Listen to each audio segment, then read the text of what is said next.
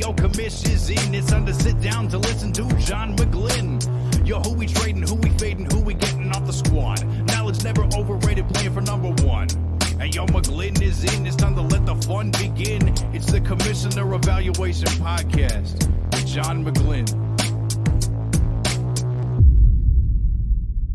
Welcome to the Commissioner Evaluation Show. I'm John McGlynn. You can find me on X at John McGlynn75. Last week of the regular season. What do you have to do to get into the playoffs? Where's your team at? Contender, pretender, bottom feeder? Well, let's get to the show. We're going to run through some commissioner questions, week 13 injuries, week 14 waiver wire targets, team by team quick hits, and we'll review, we'll review some trades that went down in the Mighty McGlynn home leagues. So uh, I went to Anchor Bar this week in Oswego, Illinois, and it was not as good as the one in New York. Uh, I don't know if it was nostalgia, just because we were on vacation. The food just tastes better or being away from home, but it just wasn't the same as the one in New York. We came down from Niagara Falls, went to Anchor Bar, and uh, you know had some beer and wings, and I just like I said, I think everything just tastes better when you're on vacation. So I I don't know. We'll have to give it a chance again. Maybe bad cook this day or something. Watch football Friday night, Saturday, Sunday, Monday. I was uh just a beautiful week. The problem was that I worked 12 hour days and stayed up late to watch each game all four of these days. So I got about 15 hours of total sleep the whole weekend. So worked 16 hours yesterday. I'm off today. So let's talk some football. JT, what is new? Oh, just uh trying to decide if I'm gonna go to this Missouri uh Ohio State bowl game. So what happened? Still uh still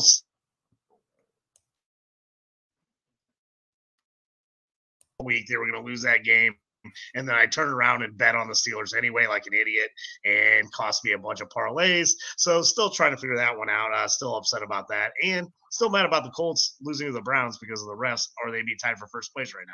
So that's that's been my week of just being mad about sports, pretty much friend, trying to figure it out. I got a friend of mine. Well, I, I, I lives out here. His son's wrestle with my kids I played head to head versus him in high school. His name is Eric Johnson. He went to St. Rita and he went to Pittsburgh. His his son plays defensive line for the Colts right now, and his son's actually playing for Missouri in the game against Ohio State. So I might go to that game to hang out with him. So if you're going there, uh, I, I might now, be. Now uh, I gotta go. I was I was gonna look at tickets tonight and figure out flights and all that. So now I have to go. If you're gonna go. Uh, yeah, I mean that would be cool. That would be cool. That would be a cool game to see. I think Ohio State's going to roll them, unfortunately, but uh, it's uh, it'd be cool just to see Eric and then see all his kids uh, at the game too. So uh, that's um good dude. But uh Jorge, what's going on, man? What's going on with you? Uh, well, first and foremost, I just want to say thank you very much for having me on the show again. Uh, it's always a pleasure to talk shop with you. Um, I do want to say two things before before we get started. One, that has to be probably the sickest intro music to a show I have ever heard. So kudos to you for that.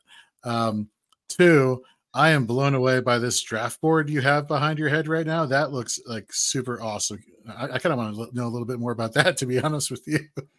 uh, Herms, Herms NFL. I think everybody knows uh, Herms on the Twitter machine or X machine, whatever you want to call it. Uh, he wrote the intro music for me, and then um, I, I, I, I had a. Uh, I'm gonna have to look him up. I somebody did all the the, the video stuff for me. I'll, I'll, put, I'll say I'll I'm gonna mention these guys from now on on, on the the intro when you uh, say I should be giving credit every week anyway. But draftkits.com made this board for me. Uh, it's actually rolled up right behind me. I, if I was prepared, I would take it out, but it's a vinyl board at draftkits.com. If you look it up, he's on Twitter. Yeah, it's it's a reusable board. It's got Dan Marino, Josh Allen, my commission evaluation symbol, all of my Mighty McGlynn Dynasty home leagues. I, I, I have I started off with that board. 12 teams, 30 mans. It's got spots for all your names on the bottom. Uh, they're all kind of notes. It's got every pretty much any person you could think of.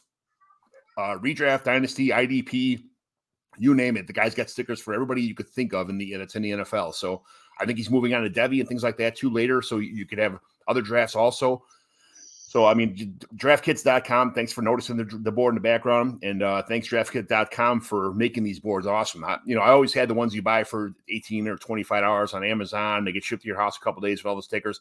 To have a customizable board with my two favorite players all time in the NFL, Dan Marino and Dan Marino with legs in the form of Josh Allen, both on the same board, is uh, what makes me, I mean, it's looking at that board makes me happy.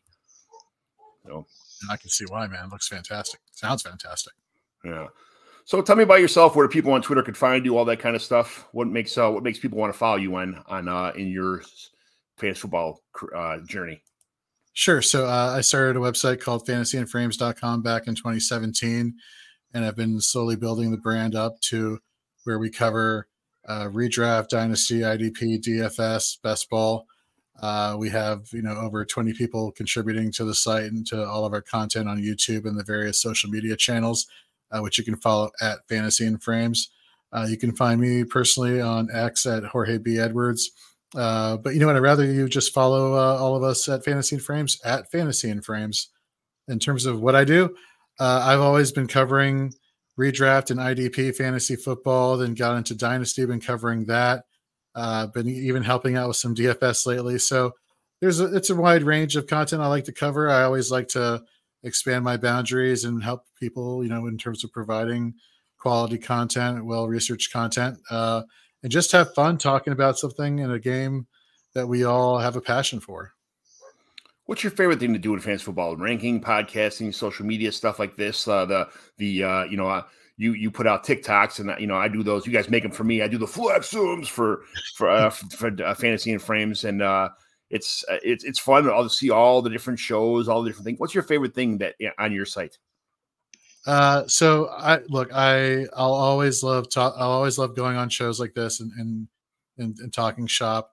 Uh, you know, I did mostly writing, so there there's still the the the part of me that still enjoys writing. But you know, you mentioned uh, a lot of the behind the scene things, like the the graphics and the video editing, and, and a lot of those things that help repackage our content and put it out there so that people, however they want to consume our content, whether it's reading an article uh, looking at the information through pictures, listening to it and watching it through video, or just listening to it through podcasts. However, people want to consume content, as um, we try to make that content for them, and that's really been a majority of my focus this year, uh, more so than other years. Just creating and finding we- ways to repackage the content and to um, you know give more avenues for the viewers and the the people who support us um, ways to you know consume the content. What's your uh, favorite thing to do now in fans? I mean, uh, what's, tell me about a day away from the life, uh, away from your desk, from fantasy content creation, like your family, pets, music. What's your favorite hobby outside of fantasy football, that kind of stuff? Wow. Um, yeah. So first of all, uh, you know, my wife Melissa and I, we have a two-year-old golden doodle puppy, so that that takes up, uh, you know, a majority of my time outside of the fantasy football sphere. Um, uh, you know, it, it's it's kind of interesting, you know, with all the work we do at Fantasy and Frames. When I do get some free time and I'm not watching football or doing fantasy content, I'm not gonna lie, there's some napping that's involved just to catch up on sleep. Uh, definitely enjoy that, but uh, just just spending time with the fam, you know, watching movies. I guess that's kind of a big thing about me. I like watching movies. I'm a bit of a nerd slash geek when it comes to that. So all the Marvel movies and all the pro wrestling and all the sports you could try to absorb. I, I don't know. I'm just a I'm just a big geek who just happens to love fantasy football and watch cool things. So I was waiting for the Star Trek to come out. I saw. I know you're a Star Trek guy too. Oh, number one in my heart, Star Trek will always be. I'll tell you that. Uh, that's awesome. That's awesome. Uh, what's your favorite food when you're glued to the TV watching Red Zone on Sunday afternoons? Oh, it's wings, man, and I, am not talking like the bone, uh, boneless wings. I, I call those chicken nuggets. Uh, give me the bone-in wings, the buffalo sauce, the hot buffalo sauce, I'm a traditionalist in that regard. Give me that and uh, a tall beer, and you know, I and I'm good to go, man. Uh, Hooters, Buffalo Wild Wings, things like that. What's your favorite place? Uh, so I don't like the breaded wings from Hooters, so I'm going to go with Buffalo Wild Wings in terms of their type of wings. And to be honest with you, while I do like the buffalo sauce and I do like the different sauces they offer, just give me some naked wings fried with um, I'm a blue cheese person. I'm not a ranch person. I don't know if that's a controversial take here or not. Uh, but uh, give me give me that. Give me some wings. I'm happy. Mango habanero with blue cheese is my favorite. That's my go-to. The hotter and the hotter the better. Like I when I go anywhere, I get like the what's the hottest on your menu? Give me one step below that. That's that's kind of where I'm at in my uh my what's your what's your blue cheese or, or ranch, JT? I, I am more of a ranch guy, but I have come to appreciate blue cheese over the years. It was something I didn't like at all when I was younger, and as I've gotten older, I've appreciated uh, the nuance of a really good blue cheese. Yeah, that, I think you can't get the cheap blue cheese dressing stuff that you get in the bottle from like you know if you go somewhere. You gotta get the nice stuff. You gotta get the good quality blue cheese. Like get the nice little crumbles in there. You get the real yeah. stuff. That's uh, it's a it's it's a difference maker. I tell people all the time. It's like buying cheap tequila or nice tequila. It's yeah. they're not even on the same level. It's not even the same thing. You buy that really nice blue cheese, really good. It's a totally different. It's totally different than just the generic stuff a good black and blue burger with blue cheese crumbles on the side that you put on there with with tater tots and, and and dipping cheese on the side to eat it with, man. That's that's that's my idea, and a blue moon to go with it, man. That's my idea oh, of that's a perfect good. meal right there. Absolutely. Making me hungry, John. Seriously, I'm, I'm always happy. I just had five eggs. I had five eggs, and somebody left a steak. And I, I eat better at my house than I do at restaurants because all my kids and my family go out to eat, and they leave all these awesome things in the refrigerator for me. So I found a steak from Texas Roadhouse, and somebody left, cut it into pieces, threw it in the eggs I crumbed up some uh, like piece other uh, spices and I put cheese on real nice bread and I ate those sandwiches like that. It was a, it was an excellent breakfast today. So nice. Um, Sounds good. Yes. All right. So I asked you guys a question real fast. I'm going to jump into it. Oh, you know what? Let's get to the commissioner question first. Uh, there was a debates, a handful of debates from Nate Powell and some other people that I saw about uh, tanking this week. Uh, is tanking that setting a lineup is that considered tanking or is it is that just an illegal thing? Because I, I, I think people have a different idea of what tanking is. For me, tanking is selling off all my all my good older assets in order to get draft picks to rebuild my team. So I don't plan on scoring a lot of points because a lot it takes usually takes rookies a couple years to kind of develop, or a year or two anyway. So is, is tanking to you like leaving your lineup blank because I think that's an, that's called an illegal lineup, not not a tanking move. So, and and and what what Jorge, what do you consider tanking? And uh, do you think it's legal or, or encouraged, or, or, is it kind of frowned upon? Um, so I, I have a couple different views on this. Uh, for for starters, I always believe that no matter what your team situation is, no matter what point of the season you are, whether you're not in contention or if you're in contention or you're somewhere in the middle like do your best to fill every roster spot on your team if you can. But here's the thing for dynasty, uh, if I am, you know, if especially if I'm like in, in, those leagues where you have multiple flex options as opposed to your traditional three wide receiver, two running back, tight end, so on and so forth. Um, you know, I'm not going to drop a dynasty asset to pick up somebody off of waivers who I really could care less about just so that I could fill a spot. Like if, if you know, at the end of the day, like I'm thinking about the long term assets, the long term value of my team, and I'm not going to sell off parts. You know, especially uh, if it's just one spot on my roster that's going to be empty. You know, maybe I'll I'll fill in the spot, put somebody who's out or something or or, or whatnot. But I don't know. Again, with dynasty, it's it's so much different from redraft because redraft there are only so many games in the season you can you have to pay attention to your roster versus dynasty you have to listen you have to deal with it year round um, yeah you know and, and so then then it comes to the point where it's like um you, you mentioned selling off top players for draft picks there.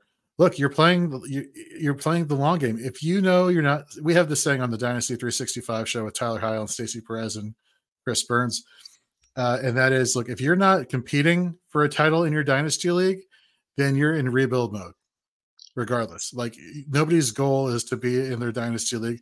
Well, my goal is to be middle of the pack each season, not really in contention, but not really doing horribly. Like, no, your goal is to win a championship each and every year and assemble your team as you should. And if that means taking a step backwards and accumulating picks to sell off assets to get, you know, ahead, you know, you know, next year, and so be it. You got to constantly be making moves to help make your team better, not just for the immediate, but for the the long term as well.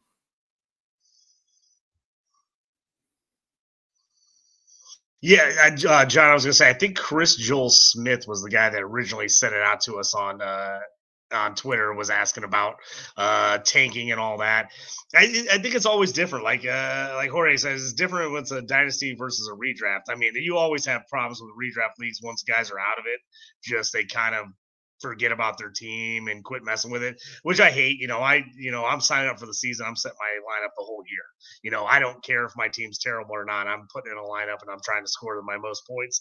I probably you know might be in the minority in that, but I do. But that's also why I've changed a lot of my redraft leagues to keeper leagues, because uh, at least then guys have a reason to like trade off assets for guys that they can keep and keeps them somehow involved.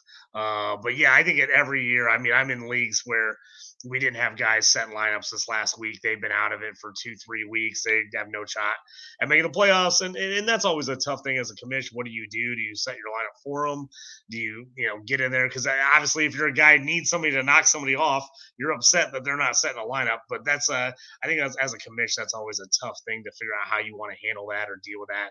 I mean, I think a lot of people always say, hey, just you know, well, if the guy's set a lineup, kick them out of the league. But I don't think it's as easy as just kick people out of the league every time they're not doing something. So it's it's tough, but uh, you know, you're hoping in a dynasty.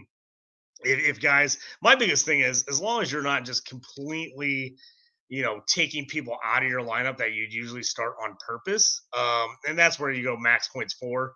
You know, I, I had a couple leagues that didn't have any uh, rules against max points for and didn't do it. They just went straight on record. And we had a guy who had a really good team last year that got off to a bad start, and he just started sitting like Ja'Marr Chase like every week. It started sitting like all his best players because he's like, oh, I can get the one one if I don't play anybody. I'll just like you know he was setting a lineup. He wasn't like putting in uh, you know an illegal lineup in, but he was just playing his worst players that he could possibly play. And again, that's where as a commish comes in, you gotta you gotta spell that stuff out before the season because again people some people complained about it but like there wasn't a rule in place. No one said hey you can't do that. So the guy took advantage and he got the 1-1 in the draft. Now his team might miss the playoffs this year even though he has a loaded lineup. Maybe that's karma i don't know uh, but but that's kind of i guess that's the way it works in fantasy football sometimes. Yeah there's a there's a handful of first of all, some people say if you pay your league fees, you could do whatever you want. You could do whatever you want with your team, right? And then it's like, well, what when all of your league mates are getting easy wins or division mates are getting two wins a year because they're playing that guy who's just what some people consider tanking by not setting an illegal lineup. Is that an advantage or a perk? Like I, you know, is this grounds for dismissal after how many times? If you tell the guy, hey man, I don't care how bad your team is, you got to set a lineup, and it's just three, still three blank spots, or you know, if you it's you know how many times you got to say something to somebody before it's like hey man this is your last warning. It's been three times this season already. It's been six times over the last two years. Like uh, when is it time like you made the rules i guess you can vote and put it in the rule book and then next year get rid of them but you know after, after how many times can you say like hey man listen this is the story. Either set your lineup or you're out. Kind of we'll, we'll get a competitive owner in here kind of thing. I just, I just don't know. It's it's it's one of those things where it's it's hard and i don't want to hear about just paying leafy stuff that's that's bs because uh, you know, you sh- you shouldn't just. There's other people in the league who are really really trying to get screwed over by somebody who just you know doesn't have any kind of uh, how do you call it like kind of like a team feeling for the league itself. So if this isn't your important most important league and you don't want to be here and you're not setting lineups and trying to be competitive, then just go. You know that, that we don't watch in here kind of thing. That's how I look at it. So uh anything else to add to that, you guys? Uh I mean, well, John, I was to say, like you, you kind of, you know, we talked about this in the past on the show where you do the X amount of balls, you know, to get the number one pick, so you can't automatically tank and get the one one. Like you, there's still like an option. Like I do in a couple of my leagues where you actually still have to set a lineup and you actually have to win the one one as opposed to lose to get the one one. Like anybody who doesn't make the playoffs does a little mini tournament to just to, to determine who gets the top pick. And for me, that at least keeps guys playing, keeps guys active, keeps guys from selling off everything just to get the top pick. Um, and, and now would that work in every league? I'd probably not. Uh, but it's worked pretty well in a lot of my leagues, um, just because it keeps people active and involved. Because they're like they can't just you know set it and forget it and get the one, number one pick. They actually have to work for it a little bit. And I think, like you said in your league, where it's not a guarantee that you have the record, the worst record that you get the one one. You got to still, you know, there's X amount of balls. There's a little bit of a factor, you know, luck factor in there as well.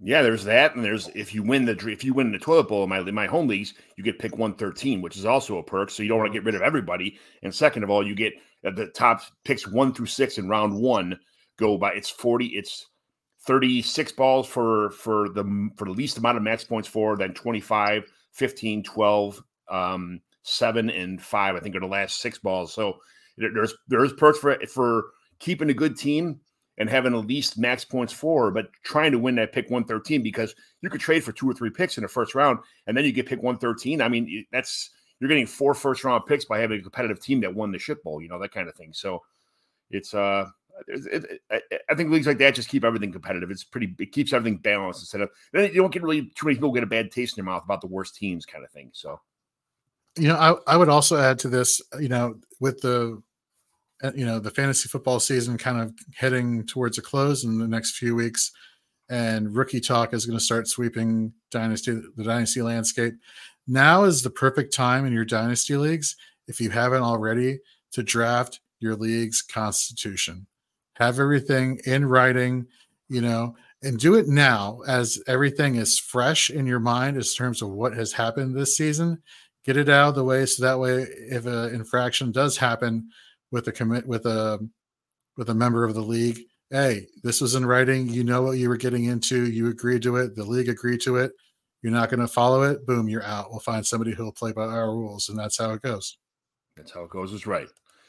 Very good. Thank you guys for the commissioner uh, topic this week. So let's get to some injuries uh, that happened so far. The, this last week we had Derek Carr had um, New Orleans quarterback concussion, shoulder, back, wrist. He's like you know he's kind of like a you know he's like the, the, operation game. I think it's something that everywhere part of his body is broken. So I you know well, we'll see what happens there. Not broken, but he might be out for a while. Then the second concussion this year, uh, he might you know Jameis Winston who we'll talk about later. We talk about it every show. We'll talk about Jameis Winston, but uh, well, um, Jameis Winston will be a topic going on. He may have multiple starts this week. So Kenny Pickett ankle, uh, you know, from what it sounds like, it's pretty bad. But they're saying by by week sixteen or seventeen, it might be back, which I think is a, kind of a optimistic. But any other quarterbacks that uh, had injuries that I missed, you guys can think of?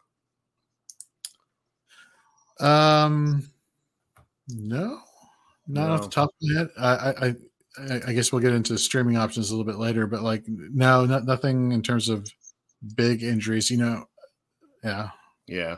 Running back Rhamondre Stevenson, of course, because a lot of these guys are on my team. So we'll, uh, you know, this is pretty much. I might as well just. This is what happens when you have a decent team and you get towards the playoffs. All my guys get hurt, but Rhamondre Stevenson, running back, right ankle, he's probably out for the rest of fantasy football season. So if you could trade him for picks or somebody else's running back that likes Rhamondre Stevenson. Somebody's been pecking at your team all week, all year long to try and get Rhamondre Stevenson. Now's a good time to trade him away because even if he comes back in week 17, he's probably going to have a limited workload with a high ankle sprain like that. So now's a good time to get draft picks for him or trade for a running back that could get you, uh, you know, in, through the fantasy ball playoffs. Zach Charbonnet, another guy that's on my teams, knee swelling, uh, and uh, that might be knee swelling is funny. You never know. It could be this week only. They ice it up, everything's fine, or it could be a couple week reoccurring injury. Derrick Henry said he had concussion. Turns out he's not in concussion protocol, so he may play. But uh, Tyjae Spears get in there, get some work, look really good, and uh, that's not a good sign for Derrick Henry's workload. D'Andre Swift, chest, ribs. That's kind of a we we we we tell we tell JT's uh, uh, slip inside story every time and how I broke my ribs once. So so it's uh, one of those things where it's it's a pain tolerance thing. Um, Brian Robinson hamstring hammies are another funny thing. Yeah, you know, as we saw just last week with um, uh, the Packers wide receiver reoccurring reoccurring hamstring injuries. So it's um something that that you got to watch out for. Any other injuries or running backs that I missed, you guys? Uh, I think we're good there, right? Yeah. yeah, I think I think it was uh, that's the majority of them. So I was gonna see see are they gonna unleash Antonio Gibson finally, John, your guy, your boy? They, it's like, or are they just gonna play a bunch of Chris Rodriguez and just piss you off even more? That, uh, Robinson's hurt. They put Chris you, Rodriguez in. You, you, joke about that, but like, let me tell you, uh, you know, around the quote unquote water cooler, I, I live right outside of DC and have been a Commanders fan all my life. So yes, have mercy.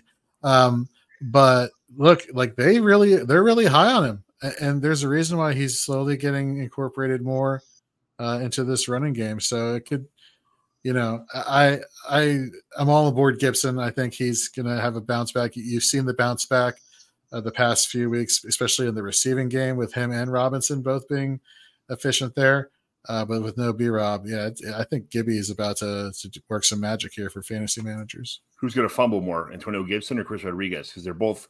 I mean, Chris Rodriguez was, was kind of a fumbler in college, so I, I, if there's nothing, if there's anything that pisses off Chico more than fumbling, I don't know what it is, but that's that's the only reason Antonio Gibson gets in the doghouse. He looks like lightning and thunder, you know, next to Brian Robinson, but he never gets on the field. And as soon as he starts doing good, he fumbles, and then it's back to the doghouse. So It's uh, we unfortunately this is the first week in like ten weeks. JT, I didn't ask an Antonio Gibson question. I know that's why I had to bring it up. I was like, I didn't see Antonio Gibson now. Get yeah. it out of the way then. Wide receiver Tank Dell, Houston, probably you know out out for the year, that kind of deal. Uh, left fibula, um, probably out for the fantasy ball playoffs, out for the whole probably NFL season. Amari Cooper, concussion screening. The concussions are funny. We talk about that every week. How they're you know sometimes turns out like it was a, looked like a mile one and it's it's a three or four week injury. Puka Nacua ribs, those are always the rib stories. Uh, it's a pain tolerance issue. Hollywood Brown, a heel. Uh, I don't know the extent of that yet. It seems like it's going to be a week 15 or week 16 kind of thing. But um, I, I that's to be determined. Christian Watson hamstring, like he was. I forgot to mention him his name earlier, but uh, he had a hamstring issue. He had one early in the season, reoccurring. It looked pretty bad in the game. If you watch the game, he went down like grabbing his hamstring. After the game, he was walking around like kind of smiling, joking that they won, celebrating a big win uh, versus the Chiefs. But uh, you know, those running full speed and walking around shaking hands at the end of the game is two different stories. So, and you know, wide receivers I left off the list here, guys. Uh, Christian Kirk with the groin injury looks like he's out. Uh, I think the I think Ian Rapoport said yesterday the soonest he could come back is if the Jaguars made it to the championship game and or if even the Super Bowl. So he's he's droppable in redraft and dynasty sucks, you know. And I don't know how I left Trevor Lawrence off the quarterback injury list. I have no idea how I forgot about that. But uh, he's uh, the reason I'm starting Zach Wilson this week because I have no quarterbacks on my team. So I'm into one of those guys who's uh, there's nobody left in the 12 team, 25 man rosters with no kicker, no defense. There's no quarterbacks.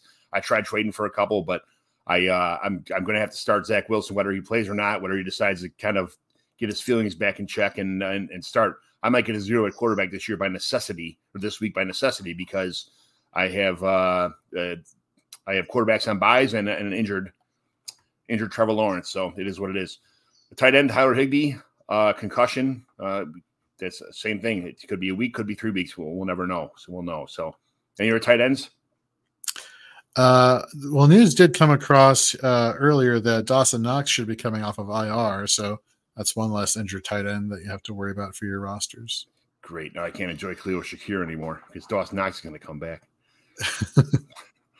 All right. Waiver wire for week 14. Uh, quarterbacks Gardner Minshew. Minshew, JT's favorite quarterback in the league. Gardner Minshew from the Colts.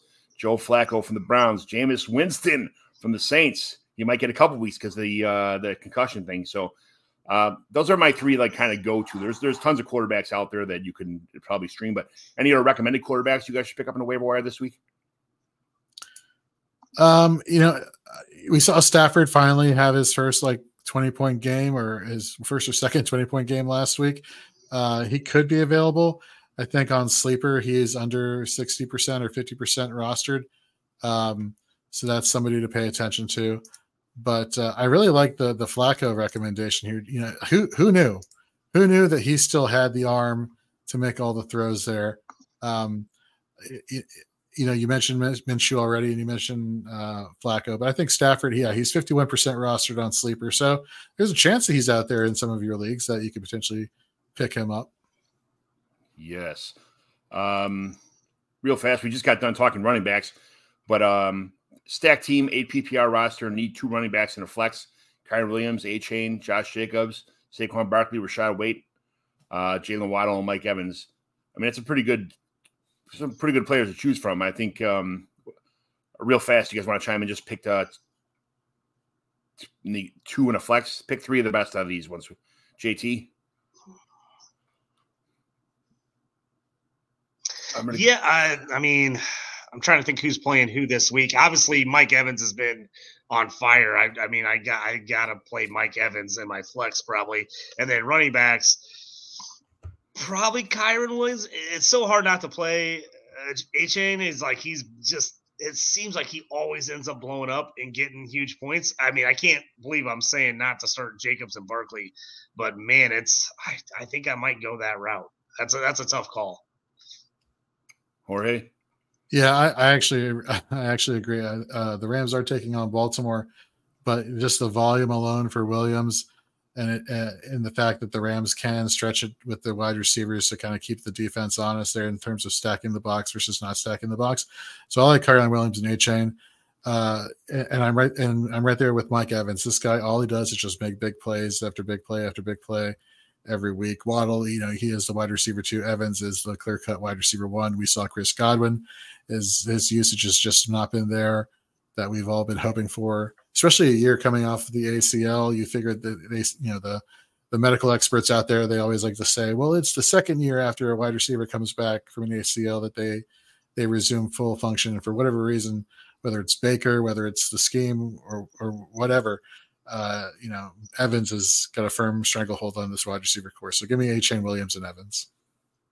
Yeah, I'm just I'm a Josh Jacobs guy. He's always going to be in my heart, so I'm going to go Jacobs just because he's going to get 20 some carries plus the receptions out of the backfield. So uh, that's and and Rachaad White has been on fire lately. I, I, I traded him way earlier in the season for peanuts because I didn't think he was going to pan out this year, and it seems like every week he gets better. I mean, it's it, it it's ridiculous, but I, I don't know what it's a good problem to have to have all these players on, on one team. So that's uh that's that's good. And then I, he got the same guy says now's an awful time to trade away. I spoke I I said something about trading away Rhamondre Stevenson. Now is an awful time to trade away an injured guy. Don't act like the package is going to be any type of good. LOL. I don't know what the what the rest of Rhamondre Stevenson's career is going to look like because being on the Patriots and getting volume is a good thing right now. But when you're going to be 26 years old in the free agent market, uh, you know, or or they're going to probably import another running back somewhere. I, am not sure that you want eh, that Rhamondre, or, uh, Stevenson is a huge hold right now for anybody. Uh, so I don't know about that. And then Brian Failer, sit one of these players: Jefferson, Diggs, Amon-Ra, St. Brown, uh, Kamar, Kamara, Bijan, or Kyren Williams. Sit one of these guys. I'm not sitting Jefferson, even though he's, he's you know he doesn't care about your fantasy football leagues, but when he's playing, he got you got to play him. Amon Ra, I'm, I'm I'm playing him probably. I mean, uh, Brian asked me about this during the week. I, I don't. Bijan's playing Tampa Bay, so that's the only thing that kind of concerns me about that one. I, I, I unfortunately, I, the up and down games with Bijan, I, am just going to have to say probably probably Bijan here. I don't know. What do you guys think? Uh, out of these, I think I would actually go. I think I would actually go Kyren just because the Ravens are allowing the uh, the seventh or eighth uh, fewest points to the running back position. Um, so, but I mean, I don't, I personally don't think Jefferson's playing, so this is a null. This is a moot point. I, I think Jefferson. I don't know. There's something something off there. Uh, but if I had to pick one, assuming everybody's playing, I think it'd be Kyren. JT. Yeah, I'm probably between. I'm probably between Kyren or Kamara. Probably. Uh, yeah, I Jefferson funky. I'm not sure I would consider You're breaking up a little bit. Um, it's it's it's a tough one. I it, I don't think there's these are really really tough choices to choose from between having uh you know having to sit one of these guys. So Brian, it's a good problem to have in any league to have all these guys and having the one guy to sit out of you know all of them. So J- JT, you're back. What'd you say real fast? Oh, sorry. Yeah, I kind of froze up there for a second. Yeah, I was just saying. Uh, for me, if Jefferson plays, okay, I don't know if he's going to play, so he'd probably be my first sit. But if he ends up playing, I would probably say Kamara or Kyren. That would be that'd be I'd be between those two guys. Mm, you'd play. You guys would both play Bijan just because he had a, t- a, a, a lot of work last week. Well, he's he's been seeing the some. Falcons are always going to run. Yeah. Yeah. All right. There you go, Brian. It's not in our league, so I can give you advice. I'm not playing you this week anyway, so we're good so, all right. Uh, back to the show sheet. Uh, wide receiver. Uh, um, oh, we didn't do uh, running backs. Zeke Elliott, Patriots, Roschon Johnson, Bears, who I'm crossing my fingers at some point in time is going to finally get take this job over. My guy, Kenny G, Kenny Gainwell from the Eagles, DJ Dallas is kind of the uh, you know the last of the, the last of importance in this running back wise. Uh, do you think Zeke's going to get the full workload here um, uh, out of these guys? Do I did I miss anybody? Who do you like in this group? Yeah, I I, think Zeke is going to get the full workload. How efficient that's going to be is a different story. You're not going to get, you know, prime Dallas, Zeke Elliott getting a full workload in terms of performance, but uh, you know, he, he's one of those guys who like is, uh, in my perspective, he's one of those like grinded out yard by yard type of running backs at this point in his career. Um, so depending on really who's the quarterback and who's going to be moving the ball down the field, um, you know, if they're able to get within the five yard line or within the 10 yard line, I feel more comfortable with Zeke. But uh, my favorite here is Roschon. We still don't know if Foreman is going to play this week, and we saw him take the uh, majority of snaps, uh, you know, when they played Minnesota. So, um, yeah, I, I, do like I like Kenny Gainwell. I really like DJ Dallas uh, in terms of we don't know what's happening with Charbonnet, and we don't know what's happening with Kenneth Walker. Um, uh, but uh, yeah, Roschon is definitely my favorite out of the list here. JT.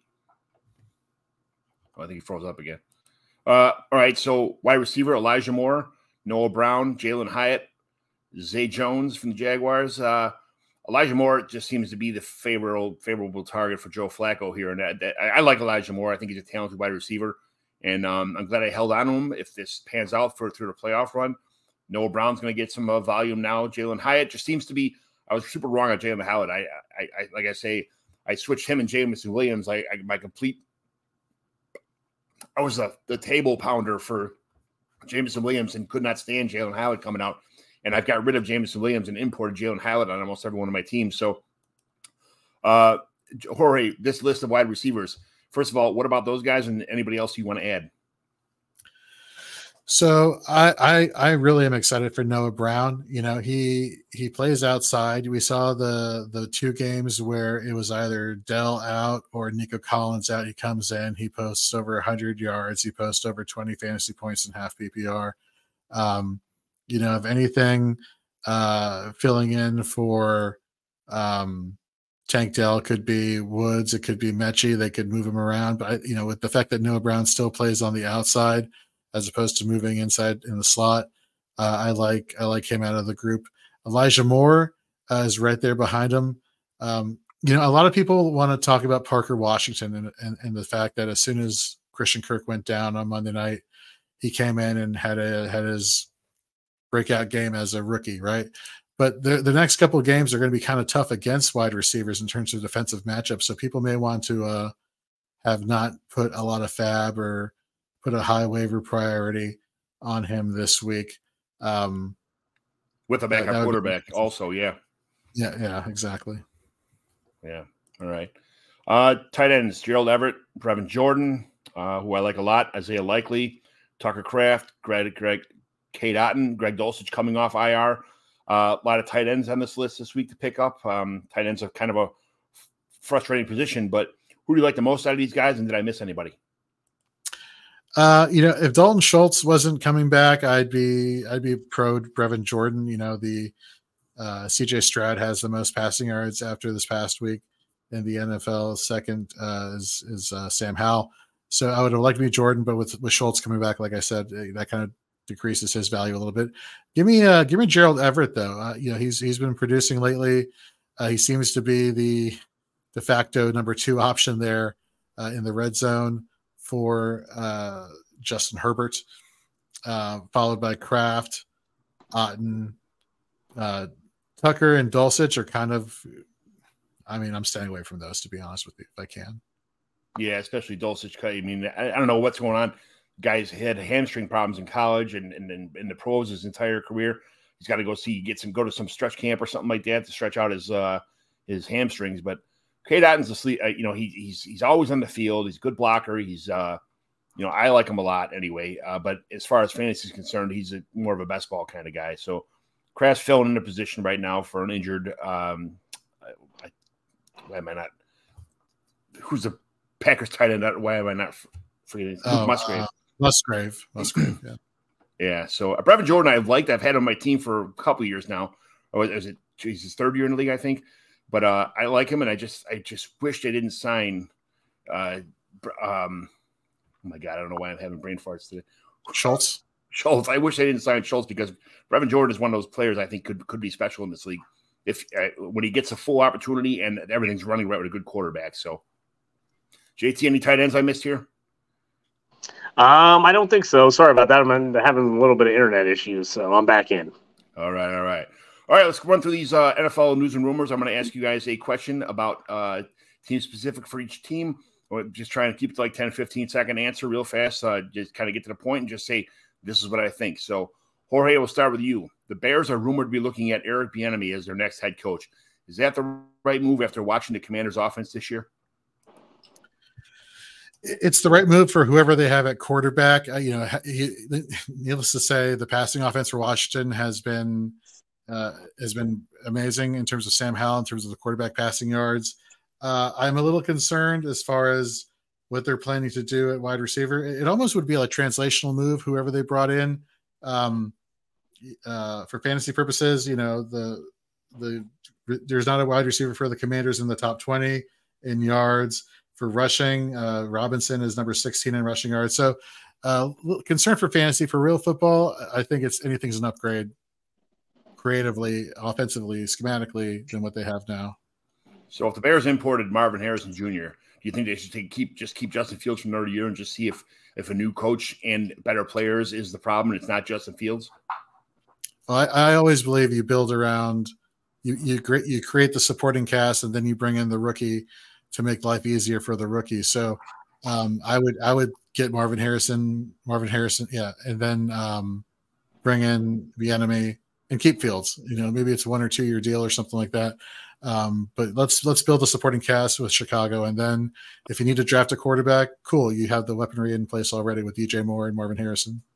Yeah, it's um sign a fifth year option, keep him around for one more year, and then if it doesn't work out, trade him to somebody for his fifth. You know, I guess you can't trade him when you still in a fifth year option, but um, you know, we'll see what happens there. But I'm I'm okay with keeping Fields for another year. JT, could any quarterback look like a star in this offense, like Jake Browning? Like, or is Jake Browning actually good? I, I, mean, it helps the players around him. I think they set up a good game plan. I'm obviously Ja'Marr Chase makes everyone look good, uh, but I, I, think he played a really solid game. I mean, I'm on Twitter looking at you know talking to Steelers fans like we can't get any production whatsoever, and they Jake Browning comes in and throws for 300 and a bunch of touchdowns. It's I know a bunch of fan bases are frustrated when they saw that, but I I, I mean I think Jake Browning is a decent player. I mean he was pretty good in college, and I I think it's a friendly system and it helps when you have all those offensive guys around you. But uh, we'll we'll see. It's it's a one game. You know, we don't want to get too far ahead of ourselves. Uh, when one guy has a huge game one time, it doesn't doesn't necessarily mean that's going to translate to every week. Jorge Bills is Khalil Shakir a thing in this offense? Because I'm sick of playing the Shaquille Khalil Shakir, Gabe Davis uh, roulette game on my roster, and we just talked about Dawson Knox coming back now too. So is Khalil Shakir like a hold on your on your on your on your roster, or is he someone that you just trade away right now for picks? You know, look, like since week nine, he's number one in receiving yards for the Bills, reception, receiving yards per game, yards at the catch per reception, um, third in points per game in uh, half uh, and in full. The only problem is, is he's fourth in target share behind Kincaid, Diggs, and Gabe Davis. Only has a 10.2% target share. Look, the efficiency metrics are there, but if he's not getting more looks, like I don't, there's no point. You, you know, the Bills. Uh, it's Josh Allen first, uh, then it's Diggs, and now it seems to be Kincaid. And it, it, you know, there's a reason why this offense has looked stagnant. Although, albeit last time they played with the new offensive coordinator, they kind of looked back. They looked better. Um, but Shakir needs more looks, man. I, I can't co-sign on, on starting him without more uh, target opportunities.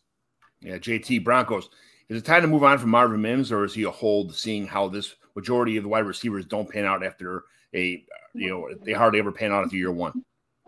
I, I mean, I like Marvin Mims. I just, I he's had a hard time figuring out where he fits in this offense.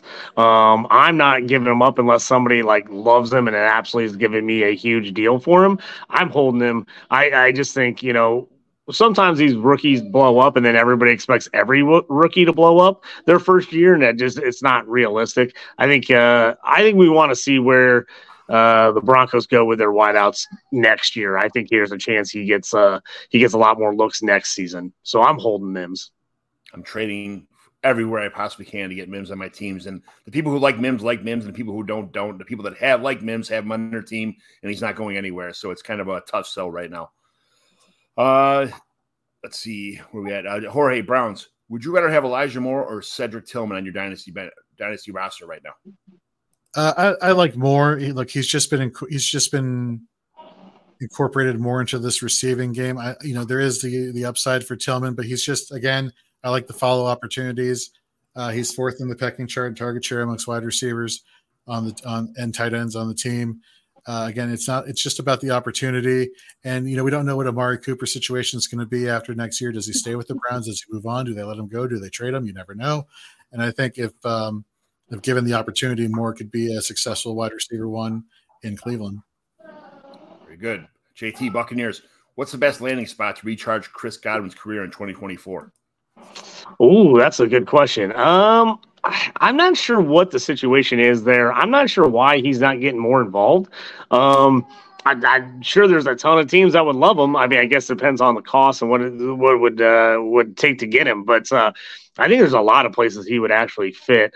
Um, and maybe you know maybe it is one of those things where he just needs needs a new setting maybe you know that will jumpstart him and and somebody can figure out how to use him it, he's been frustrating this year i'm just really surprised at how little they've used him it, it, it's kind of shocking because it's not like outside of mike evans uh, they've had a lot of anyone else doing a ton so it's kind of kind of surprising honestly but I, I think a lot of teams could use him he was getting tons of targets earlier in the year i just don't understand why it his production just went away but yeah again, I'm hoping he goes somewhere that needs a slot receiver that has a big volume offense. So uh, we'll see. Um, I'd like to see him.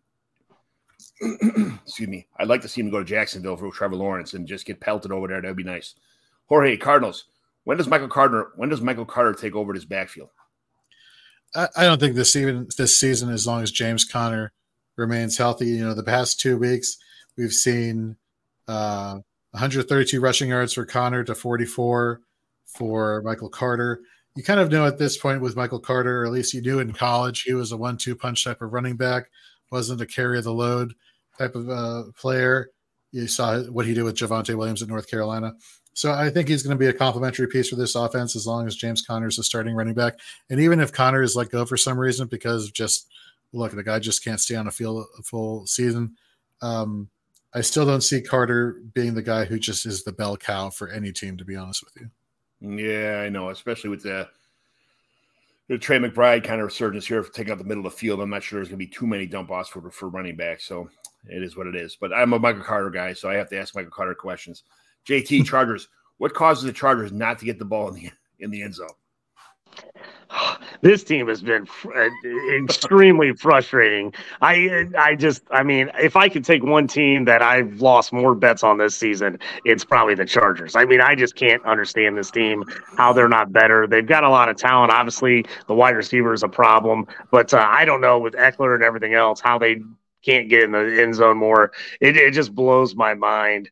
Uh, how I mean, I, I see people out there questioning Herbert. I'm like, man, Herbert is an absolute stud. And the fact that people are out there questioning whether he's actually good or not because of how bad this offense has been, it, it just kind of blows my mind. Yeah, it's it's terrible. Jorge Chiefs. The Chiefs just seem to be they have no sense of urgency, it seems like. Are they just bored with the offense or mad because it's someone else who drops a game winning pass every week? What's the story here? the story is, you know, uh, cockiness. To be honest with you, we, we we saw the Chiefs and we saw the success they had last year, and like, oh, we don't need Tyreek Hill, we don't need a true number one wide receiver. We'll just pass it to people all around the field and make it work. And then down the stretch of the field, it's like, oh, we'll just make it the Pacheco and and more importantly the Jerick McKinnon show and Travis Kelce. and and my thought process is like, why did they stop doing that this season? Like, obviously it was working. I guess they want to develop more players. That you know, um, Rashee Rice is somebody who they should probably getting the ball more to than MVS. To be honest with you, I don't know why he's all of a sudden becoming somebody that they're trusting. Um, you know, they're, they're, they're picking the wrong players to give the opportunities to, and not putting the ball in their best playmakers' hands. To be honest with you, for MVS to run all those wind sprints and then just get needed one time the whole year long and drop it in the end zone, like it's like, come on, man, like you had one job, like you didn't. He's done it his whole career. It's like, why are you expecting anything different now? I mean, he's that's what he's done his entire career: run deep and drop the pass. It's like Featherstone, like yeah, yeah, he's got like, oh, it's absolutely terrible. Um, JT Colts Minshew Mustache Mania will get at home as a starter next season, or is he just a career backup? Oh man, I, I, I really like what he's done this year with them. Uh, you know, turnovers have still are an issue. I mean, outside the turnovers, he's looked really good, man. He's got some real bad turnovers that have cost him this year. I you know, with how bad the QB play in the league has been, you'd think he gets a shot, but I'm not sure. I, I honestly think the Colts keep him and he stays as a backup to AR, especially since, you know, we've seen the injury already this year. He's a guy that runs the ball, he's going to take some hits. I think they're going to need a solid backup for him no matter what in his career. I think he stays on the Colts and he's probably a backup. Yeah, AR, injuries. In go ahead. I was gonna say you put Minshew on the Steelers in replacement of Kenny Pickett. How high are you bumping up Steelers skill players on your uh, in your rankings? That is an absolute fantastic question I hadn't thought of. But I actually, I mean, I think they actually are better. I, I mean, I've been a Kenny backer all year, and I am starting to waver big time. I just he is not seeing the field. He's missing open guys. This spin move out of the pocket has just been a disaster. He doesn't step up when he needs to. Um, I actually think all the Steelers players bump up on my list if Minshew is actually the QB there. I he again, the biggest issue for him has been turnovers. If he hasn't turned over the ball, that's the times he's looked bad. He's looked really good outside of the turnovers. It, this is like if Alien and Predator had a baby for JT. It's like his two favorite things, and then like because he loves a he's a Colts season ticket holder and he loves the Steelers. So if like Minshew went to the Steelers, he'd probably buy Minshew underwear at that point in time. They would be like the best. I probably would. uh, Jorge, Cowboys. Do the Cowboys bring back Brandin Cooks next season, or is it Jalen Tolbert? Jalen Tolbert's time to shine. Uh, it they they absolutely should, and they probably will bring back Brandin Cooks. Uh, look, he he is. We saw since the bye, uh, Dak Prescott and Mike McCarthy were like, hmm, we have this other wide receiver besides CeeDee Lamb. We need to keep you know, involved in this offense. Let's let's give it to this guy, and it's worked wonders. Jalen Tolbert, I think, is the replacement for, and this hurts me very deeply, the replacement for Michael Gallup, because we've seen, uh, you know, the target share numbers uh, for uh, for Tolbert, you know, increase uh, over Gallup's you know, target share of eight point nine percent since week ten for Tolbert, only five point seven for Gallup. Just Gallup is far from the wide receiver he was when he had that thousand yard season, and it's just it's about time they move on. Yeah, just I, uh, Cooks is going to be 31 years old and all that kind of stuff. So I'm not sure what's going to happen there. Plus the money issue, and you know, I don't know. I, I like Cooks a lot too, but I, this is my trying to uh, say how much I like Jalen Tolbert and why I want him to be the number two receiver on the Cowboys. Kind of cry here, so it is what I'm surprised you root for you. You got anything nice to say about the Cowboys as a Commanders fan? That's kind of uh that's that's a little weird. He helped me through a tough time during a tough fantasy season. Let me just put it like that. And so I'll always be uh, appreciative to Michael Gallup, but uh, the player, not the team. So very good, very good. JT Dolphins. De'Von Achane's big playability is wonderful, but is he going to be a long-term dynasty asset at 188 pounds? Oh, it's it's tough. I mean, the guy makes great plays. Is he as good of a player on another team as he is on the Dolphins? I don't necessarily think so. I think the Dolphins are just kind of that perfect spot for him. Uh, I'm worried about him staying healthy. I think he's going to be one of those guys. If you get eight to ten games out of him a year, you're going to be pumped, and he's going to be super. You know, the guy you're going to plug in the lineup every time he's out there. But I, I have a feeling there's going to be a lot of knickknack injuries for him over the, his career. I hope that's not the case. I hope he figures out how to stay healthy, but it, it, it's not a good sign here in the first season how much he's been nicked up. Yeah, he's like a finely tuned, well-oiled machine. You know, if anything goes wrong or a little bit off, I don't think he'll be the same player that you, know, unless you can run that four-three speed. You know, that that's that's definitely his calling card. Jorge Eagles, you're getting all the good uh, teams here for your favorite division. Is Devonta Smith the most underrated wide receiver two in the league right now? Yeah, he uh he is, you know, we go back to since week uh week 8 uh 7 targets, 15.9 PPR, 3 11.1, 8 targets, 9.9, 8 targets, 16.6, 11 targets, 15.6. On the season in PPR, he's the wide receiver 16 with 15.3 points per game. Um like what what more do you have to say about this guy? You know, since week 10, he's wide receiver 6 in yards per game. Just just just uh you know i understand there's this whole debate going back and forth like oh well, is it Devonta Smith? Is it AJ Brown who's the true one? And then for most of the season, it's been AJ Brown, and people have been like slandering Devonta Smith, like, oh, see, I told you he wasn't really a one. Well, he's playing pretty damn good, and he may not be the one, but he's probably the best wide receiver two you can find out there. Damn straight. Good answer, Jorge. That's what I want. That's why you came here. I love that. He's my favorite player in the NFL, I think, right now. This uh, most underrated guy. I, I love him. JT Falcons. I know the Jets' pass defense is really good, but only one target to any wide receiver is just ridiculous. Are you trying to buy low on Drake London, or is he just an avoid altogether?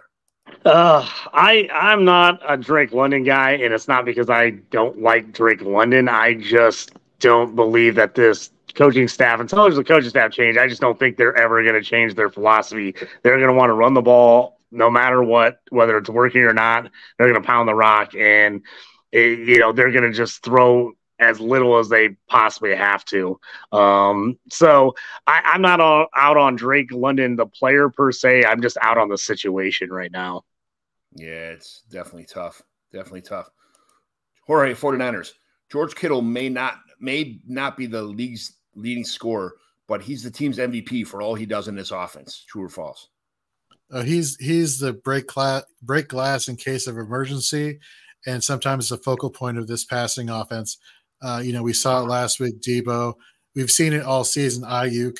Uh, we've seen, you know, the big games, the big breakout games in George Kittle. But, you know, they're just a complete package there. And Kittle offers them such an upside at that position, more so than any other team, I think, outside of the Chiefs with Travis Kelce. Uh, you know, so yeah, he, he's definitely their team's MVP, I believe the way he blocks downfield for receivers get open. I, you know, I, there was a bunch of clips running around. I, I retweeted one too about him. He, he, blocked two guys in the corner of the end zone to get Deebo Samuel a, a score from like the 12 yard line. Deebo went around Kittle and he walled off. He kind of pianoed two, two uh, a cornerback and a safety, which is not really hard to block cornerbacks, but safety sometimes they're a whole different animal. And, and he goes downfield on running plays, on passing plays. He's opens things up for the rest of this team. And you know, without him on a team, I'm not sure the team would be as successful as they are. Which you know, it, it maybe his uh, fantasy ball stats don't don't you know don't point that kind of stuff out. But as a team player, the guy's invaluable as a as a as, a, as an asset in a starting offense, in my opinion. So. JT Giants. Is Jalin Hyatt a better dynasty target than Michael Michael Wilson, Quentin Johnston, Jonathan Mingo, or Marvin Mims at this point in time? Ooh, that's uh I don't think he is over all those guys. I would take him over Quentin Johnston. I'm just not a Quentin Johnston guy. Uh, I'd rather have Mims. I'd rather have Wilson. I'd rather have both those guys than Hyatt. But I, I also wasn't real huge on Hyatt coming out. Um, he, him and Josh were two of the guys I was probably lowest on in this draft class, and I just didn't want either one of them. Um, I didn't take them either one of them almost anywhere. Uh, so I'd rather have Wilson or Mims. Um, but I'm probably neck and neck on Johnston and Hyatt. I'd probably go the upside of Hyatt over Johnston at this point. Yeah. Uh, Jorge Jaguars is Trevor Lawrence generational, but he or you know does he really need a true number one in this roster to bully Ridley, Kirk, and Engram into just uh, like role players kind of thing, right? I mean, what I'm saying, I guess, is Trevor Lawrence needs a real number one on his team next year to to have this offense really, even though they're good, they could be so much better if he had a go to guy, right? Um. Well, look, uh, if he's truly generational, then he could make it work with uh, very solid wide receiver twos. The only issue is, is this year you're not seeing Engram having the same success he had the year before. Calvin Ridley, look, I think all of us uh, in the fantasy community coming into this season really overestimated Calvin Ridley's upside. And I'm not talking about the fact that he had a year off and we should be patient with that you know, in Atlanta, we we loved Calvin Ridley. Remember, he was the two behind Julio. He wasn't the one. Okay, so um, he he showed a trajectory, uh, you know, towards going up to being maybe that one role, and then he had to go screw it up uh, with the gambling. And he comes, it takes a year off. He comes to Jacksonville. He gets traded to the Jacksonville. You know, maybe next year he'll keep that ascension going, but right now, whoever's the quarterback, whether it's Lawrence or or uh, wh- whoever Beathard is it now in, in Jacksonville. A uh, bunch of wide receiver twos and an underperforming pass catching tight end. Yeah, and it, it, I I think even generational quarterbacks still need some kind of like uh some kind of help anyway. You, you can only go so far with you know in a rowboat, even even if you are the best you know sailor in the world. So it is what it is. I JT Jets. Do you blame Zach Wilson for telling the Jets to piss off? I, this story is is wild to me, but I I mean I personally I don't know who thought that Tim Boyle was the answer or going to make any difference whatsoever. To, to me, that was mind boggling, just a baffling move. Like, not that Zach Wilson's been amazing, but it's why are you not sticking with him? Why are you not playing him? You kept him as your number two. You didn't go out and get anybody else.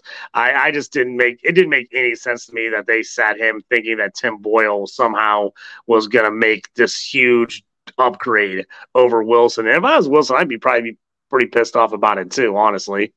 Yeah, I, I, think all these other backup quarterbacks are coming on the league and actually doing things, and maybe the Jets just kind of see what they had to have, what had to see what they had. The other guys maybe give it a chance. Only thing I could think of, but I mean, what what is the I mean, I, the future's Zach Wilson anyway? If, he, if if somebody else goes down, what are you going to do? Or else you're you're drafting a new quarterback. You're waiting for Rodgers, so it's probably not going to happen now. But man, I, I I guess if I was Zach Wilson, I'd be super pissed right now too. Just I mean, like dude, get out of here, man. This is bullshit. I, would be so sick of it. Just trade me away if you're not going to use. Yeah, seriously, get yeah, get rid of me, trade me somewhere else, and I'll figure it, see if I can make it work somewhere else. But yeah, I just, I mean, Tim Boyle's a guy. Nothing against Tim Boyle, but I just, I'm he's a guy I'm always shocked is even in the league.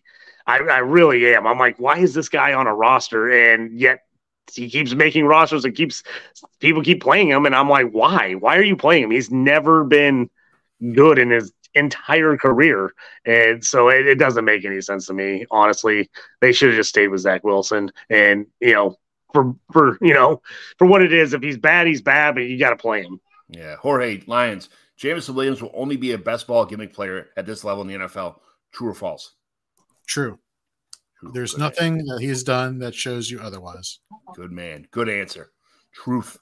JT. They, uh, I, what was his uh J. It said he said, "Don't call me JMO anymore. Call me, uh, call me." Uh, I forgot what he said his name was, but it, like pretty much to the extent of "I need more targets" kind of thing. JT Packers, is this a good stretch for Jordan Love, or is he the future in Green Bay, like uh, in the long list of Hall of Fame quarterbacks? Well, I, am still I'm still not sure what I think about Jordan Love. I think he's played well. Um, going going on here. But again, I think we we're just way too quick to judge these guys. We're not giving them any time. I mean, guy's not even a full season in to being a starter and it's like oh he's awesome. Oh now he's terrible. Oh now he's awesome again. It's like i mean guys are going to have ups and downs. Guys are going to have good games are going to have bad games. I think it's going to take some time to figure out whether he is really the man or not. Obviously if you're the packers you've waited this long you got to give him uh, i think you got to give him a little bit of a leash. Um, and he's played he's played solid but i it, it, but i'm not I'm not totally sold. I'm not out there buying up Jordan Love anywhere at this point, but uh, I, I, I think he's got a shot to be decent. I just don't know what his ceiling is just yet. He's got like eerie, eerie similarities to like Aaron Rodgers, kind of like the way he like moves and throws. Like it, it's like man, it, it's disgusting as a Bears fan to like watch him kind of like dance around the pocket and throw these sidearm kind of like you know. I mean, they showed that stupid graphic out where he jumped in the air and threw a ball, which I don't really, you know, that's the Brett Favre one and the Aaron Rodgers one, and then him doing it too. That's kind of like yeah, whatever. But just the way that he moves and kind of throws sidearm and does. Eh, watching Aaron Rodgers tear at the Bears for so many years, which I'm not a, I'm not a, I'm more of a fantasy fan than I am NFL team fan anymore anyway. But but just there, he has a lot of mannerisms that remind you of Aaron Rodgers anyway, and it, it kind of uh, hurts my feelings a little bit. Uh, Jorge Panthers, would you say would you trade away Sam Howell to get Bryce Young on a dynasty roster right now? So you asked this question to me last night. We talked about it before the show, and I'm changing my answer because I had all this time to think about it. I would not trade away Sam Howell for Bryce Young. Both teams, you don't know what's happening with the coaching situation. Uh, Sam Howell has shown with a porous offensive line getting beat to you know what every single week. He still makes plays passing the ball, he makes plays running the ball when he has to. And more importantly, the Washington Commanders have better offensive weaponry around him than the Carolina Panthers will for, for, for the foreseeable future. So I would keep Sam Howell and, and let someone else deal with the headache for Bryce Young. Yeah, yes, J- I love it. JT, same thing. Yeah, I you know I originally when you asked me, I said you know draft capital, you probably got to go Bryce Young. But me personally, I would make that deal to get Howell. I would trade Ray if I had Bryce Young. I'd trade him away for Howell. I like Howell, but that I've been a Howell guy from the beginning. I thought he was underdrafted. I couldn't believe he lasted as long as he did in the draft. Um, he was a guy that I loved in college. Um, I just couldn't believe he fell. Uh, and he's a guy I drafted and took in startups and dynasties everywhere this year. I just I'm a Sam Howell guy. I actually with everything that's gone wrong in Washington this year, he still looked really good. And for a guy that's just gotten beat up, I like Howell. I hope that he whoever comes in to Washington, if they change coaching staffs and do that, that they stay with him because I actually I think he can be a really good player. I think he re- he's really shown that he's got that ability. He's got that it factor. I like Howell a lot. I right now I trust Howell way more than I trust trust Bryce Young. So I, te- I texted like I don't know how many you know you two guys, Nick Script. I tested I I text uh, uh, Michael Bauer, Kevin Coleman. Like I mean I, across the board, I wanted to get everybody else is just like I don't want uh because he was drafted 101 kind of answer. I wanted to get kind of deep into it, but it's just I I I got this trade yesterday sent to me because I needed a quarterback to and a, on a on an 11 and 0 team going into week uh, 14. I didn't want to lose just not having a quarterback. I'm like, do I take this chance to trade away Sam Howell for which which would have been a bad week anyway for Bryce Young to start him? But I mean, it's like still not getting a zero in a super flex league for your starting quarterback position, not having one and, and ruining a perfect season by not having a quarterback, but losing the the dynasty asset of, you know, it's it's it was just a tough situation. So I appreciate you guys chiming in on that. It was uh I think I'm just going to take the zero this week and not in screw the perfect season. It is what it is. Hopefully, I win anyway. But uh, it, it was a it was a dilemma that I was really really you know I don't want to make the wrong decision on. So thank you very much for that, John. You never know. I was in a league this week where all I had all the Giants and Raiders quarterbacks in a super flex, I started zero QBs. I actually started Sam Darnold as my quarterback, and I still won. So, and then I'm in another league in a two QB start two QB league where a guy in my division has not had a starting quarterback for four weeks because of injuries, and he's won every week, and he just made the playoffs. Without a starting quarterback in a start two QB league for four weeks, he actually beat me by two games in our division. And I've got Howell, T Law, and Justin Fields. And I'm and I lost this guy. I can't believe it. I'm so angry about And it. it blows my mind. So you you could definitely win without having a starting QB this week. It's definitely possible. and here I am with Josh Allen, Trevor Lawrence, and uh, Patrick Mahomes as my three starting quarterbacks in the super flex league, and I don't even make the damn playoffs. I mean, it's it's hearing those stories wants me makes me want to punch myself in the face. it, it makes no sense sometimes. Oh, that just I want to just all right, show's over. I'm gonna go punch myself around. oh, jeez. All right, uh, where are we at now? Um, where are we at? The Packers? Wait, no, no, Raiders. Uh, we just did Packers. Yep, we did Packers. uh, Panthers, right? We're at the, oh, Packers. We, we did the Packers. Uh, We did Packers. We did the Panthers. Bryce Young was the Yeah. last one. Patriots. Is there any? Is there any way to right this ship, JT? I, I this is a lost season. I you you just uh, you start looking towards next year, figure out what you what changes you're going to make. Is Belichick coming back? Are you going to politely ask him to retire? I that that's where you got to figure out what you're doing because this this this team is an absolute mess and it's not getting better this year. I I think you just. I mean, I love the fact that they gave Bailey Zappe a shot. Uh, it didn't go over well with zero points put up, but uh, I, I mean, I think this this team is just a wreck. They, they, it's time to break it down and just rebuild. Raiders. Uh, Jorge Raiders. Should Josh Jacobs just stay with the Raiders, be a bell cow, keep getting paid, or go somewhere else and win a ring? I mean, assuming that they don't fra- franchise tag him and Jacobs has the option, uh, I would go to any contending team I can. I, I the Raiders are, are not it.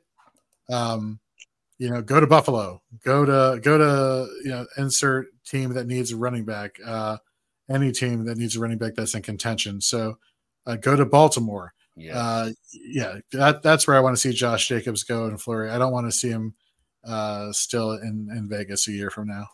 Houston, Tennessee. Well, Tennessee's okay like that. Yeah, there's tons of teams out there who can really use a running back. Uh, Minnesota, you know, like whatever. Yeah, exactly. So I get it. I get it. I get it. Uh, we're uh, JT Rams.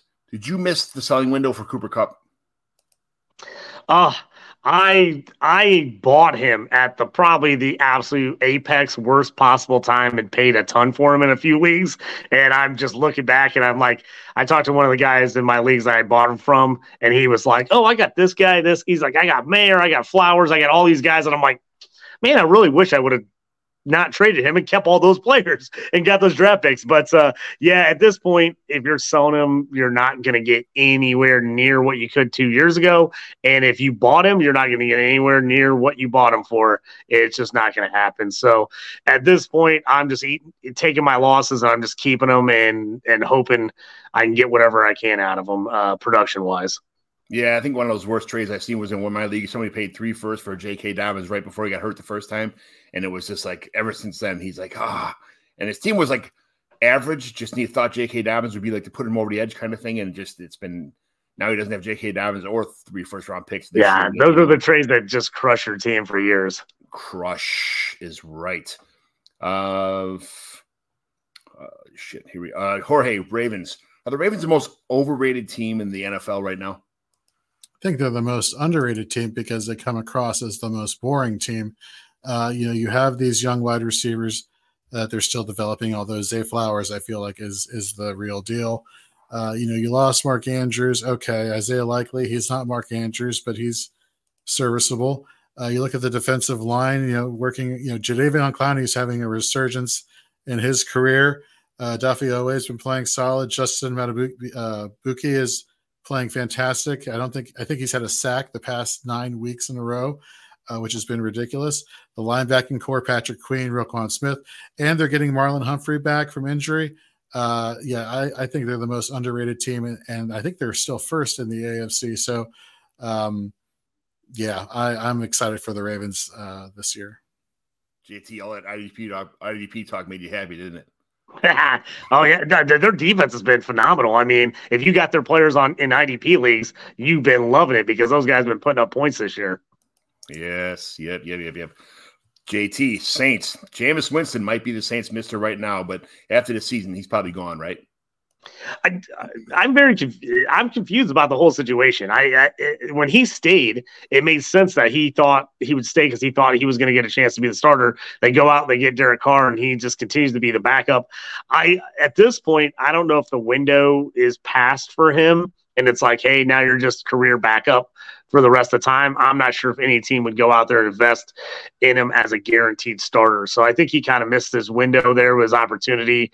Um, I hope he gets a shot. I hope he plays well, but um, I just don't know if a team is is, is really going to go out there and invest in him, even with how much horrible QB play we've seen. I just don't know if anybody would. I mean, he hasn't done anything enough to commit for a team to commit good money to him to give him the guaranteed starter job. So I would love to see him get a shot somewhere. I just don't know if it's going to happen. I somebody had said on my timeline when I was I was you know Jameis Winston is obviously my favorite player in the league as everybody knows. I wish he had more chances, but I think at this point in time somebody had said that he seems content to be a career backup, and that kind of like it hit my heart a little bit. Like yeah, maybe you're right. I got to move on to somebody else. You know, it is what it is. So Jorge Seahawks is Geno Smith's boomer bust best ball resume sustainable long term as uh, Seattle's As, as long as Seattle sneaks into playoffs, or should Seattle just bring in some competition next year? Yeah, I think he's doing. I think he's doing fine. Um, you know, it's yeah, he's had some down weeks. He started off the season kind of slow. Um, but you go back to week nine, and let's just talk about let's talk about week eight really, uh, and move back down. You know, finally the offensive tackles started getting healthy. Uh, you know, he had a 20 game, a 22 game, and then a, he had a horrible game against the Ravens uh, but then a 41 point game against ugh, the Commanders, 17 point game, uh, 10 point game against the 49ers. But then you, saw last Thursday the 49 point game. Or uh, I'm sorry, these are inflated by uh, by what do you call it by this leagues that I'm looking at currently. They have bonus settings, which I just hate. Anyhow, my point is is that he's been playing really well. Uh, has a few bad games here and there but I wouldn't, you know, you, you signed him to the contract in the offseason. I don't see why at this point there's a glaring need to bring in competition. All right, I can swallow. I can I can swallow that. Um, JT Steelers. How big of a loss is Kenny Pickett to his offense? Are the are the Steelers ready to just throw in a towel or what? Uh, I mean, this it's like as soon like last week or two weeks ago, you know, they get rid of Canada. Finally, every Steelers fan rejoice when they get rid of Canada, and you think, all right, we're turning a corner, and then they come out and just lay an egg against the Cardinals, which again. I was telling people all week before the game started, I was like, this is a game the Steelers lose every year. Every year they lose to one of the two worst teams in the league. It never fails. And I just kept trying to convince myself that they were going to win, even though I kept telling everyone they were going to lose. And then when they did exactly what I said they were going to do, I still was mad and upset about it. Uh, they, they just they just are not prepared for some of these games. They just take certain teams lightly. Um, and now that Pickett's hurt, I don't know where this offense goes with Mitch Trubisky. I mean, it's I, I would hope you'd see some improvement. I mean, they've got talent. They've got. It's not like they don't have good players on offense, but they just they cannot find a quarterback to unlock uh, all these guys, and it's it's really frustrating because the defense has played, you know, really well for all the injuries the defense has had. Um, and, and, this team is just it's they've just been a horror to watch all year. They they keep getting wins, but they're ugly. Every game's ugly, and you just don't trust them at all.